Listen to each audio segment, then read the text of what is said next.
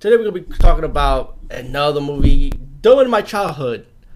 Beware the Blob. And let me tell you something. If anyone takes this movie seriously, you must be fucking stupid. Okay, I see people like bad mouthing this movie. It's not meant to be taken serious. It's Beware the Blob. Even the first Blob movie. I mean, come on.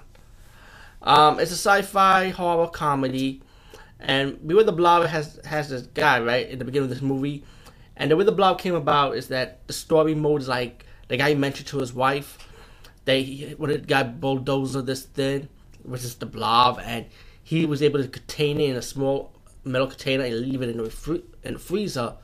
And the guy told his wife he's gonna send it to the lab, you know, pretty much when he gets a chance. And he's drinking so much beer, this guy.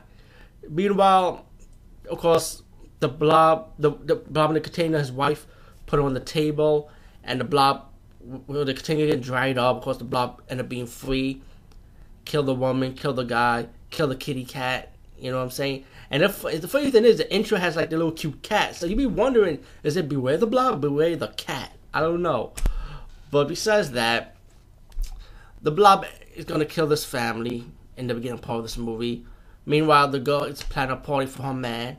She comes in to visit her, her friends, which is the couple in the first part of the movie. And so the the husband of the girlfriend end up dying for the blob, excuse me. And she's on the run, you know, excuse me again, sorry, too much macaroni beef. Anyway, excuse me. She's on the run, trying to warn people about what she saw, you know. She brought the boyfriend into the house, trying to show, show, show him what she saw. They just found the blob in the house. Meanwhile, you got the blob going around killing people in the town, you know, while the girl's like telling her boyfriend about the situation, about this blob is real. Later on, when the girlfriend and boyfriend was about to make out, he saw the blob and he realized that this shit is gonna go down. This shit is real. And there's a lot of comedy moments in this movie with the blob. You know, like how like how the Russian guy saw the blob, he's running butt naked. Um, the the um, barber the barber scene was funny too. I kind of like that scene. But you know, you get to, to fast forward, you get to your finale. You know, when the couple has has tried to warn people about the blob. The blob, you know how the blob attacked people in the movie theater in the first part of the movie. Where this part in the final finale climax, you get the blob gonna kill people in the bowling rink. In, I mean the bowling alley, which also, which also has an ice rink, so you can take a wild guess what happens to the um, blob. So anyway, the blob's like I said, killing people around town, killing people on the um, bowling alley. You got the police officers trying to trying to trying to hit people complaining about the blob. Um, they and, and then they're trying to put a stop to the blob.